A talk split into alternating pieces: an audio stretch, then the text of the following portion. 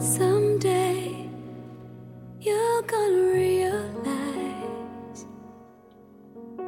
One day you'll see. Hello，各位同学，大家早上好，我是姚老师，Welcome back，欢迎回到我们的英语口语每日养成每日一句 Express Impress。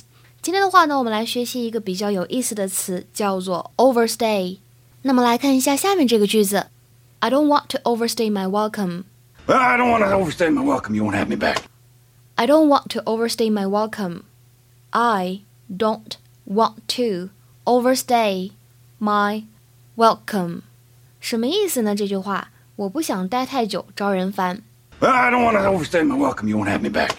在整句话的朗读过程当中呢，注意一下 want 和 to，当这两个词呢连在一起的时候，只发一个 t，want to 就可以了。然后呢，注意一下最后这个单词 welcome 这个地方呢，末尾的元音是呃，不要给我读成 welcome 哈，这个是比较奇怪的。那么英语当中，什么叫做 overstay 呢？To stay longer in a place than you are allowed or wanted，表示逗留的超过规定的时间。比如说呢，出国的小伙伴可能就要非常留意签证的问题。Be careful not to overstay your visa. Be careful not to overstay your visa. 当心签证超期。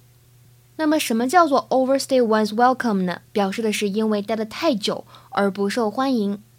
今天的话呢，请同学们尝试翻译一下下面这个句子，并留言在文章的末尾，是一个英译汉，考察大家的汉语功力。They left the party at 11 p.m. Careful not to overstay their welcome. They left the party at 11 p.m. Careful not to overstay their welcome. OK，那么今天的分享呢，就先到这里了。See you guys tomorrow，明天再会。 on earth well I've got news for you I know I'm not that strong But it won't take long Won't take long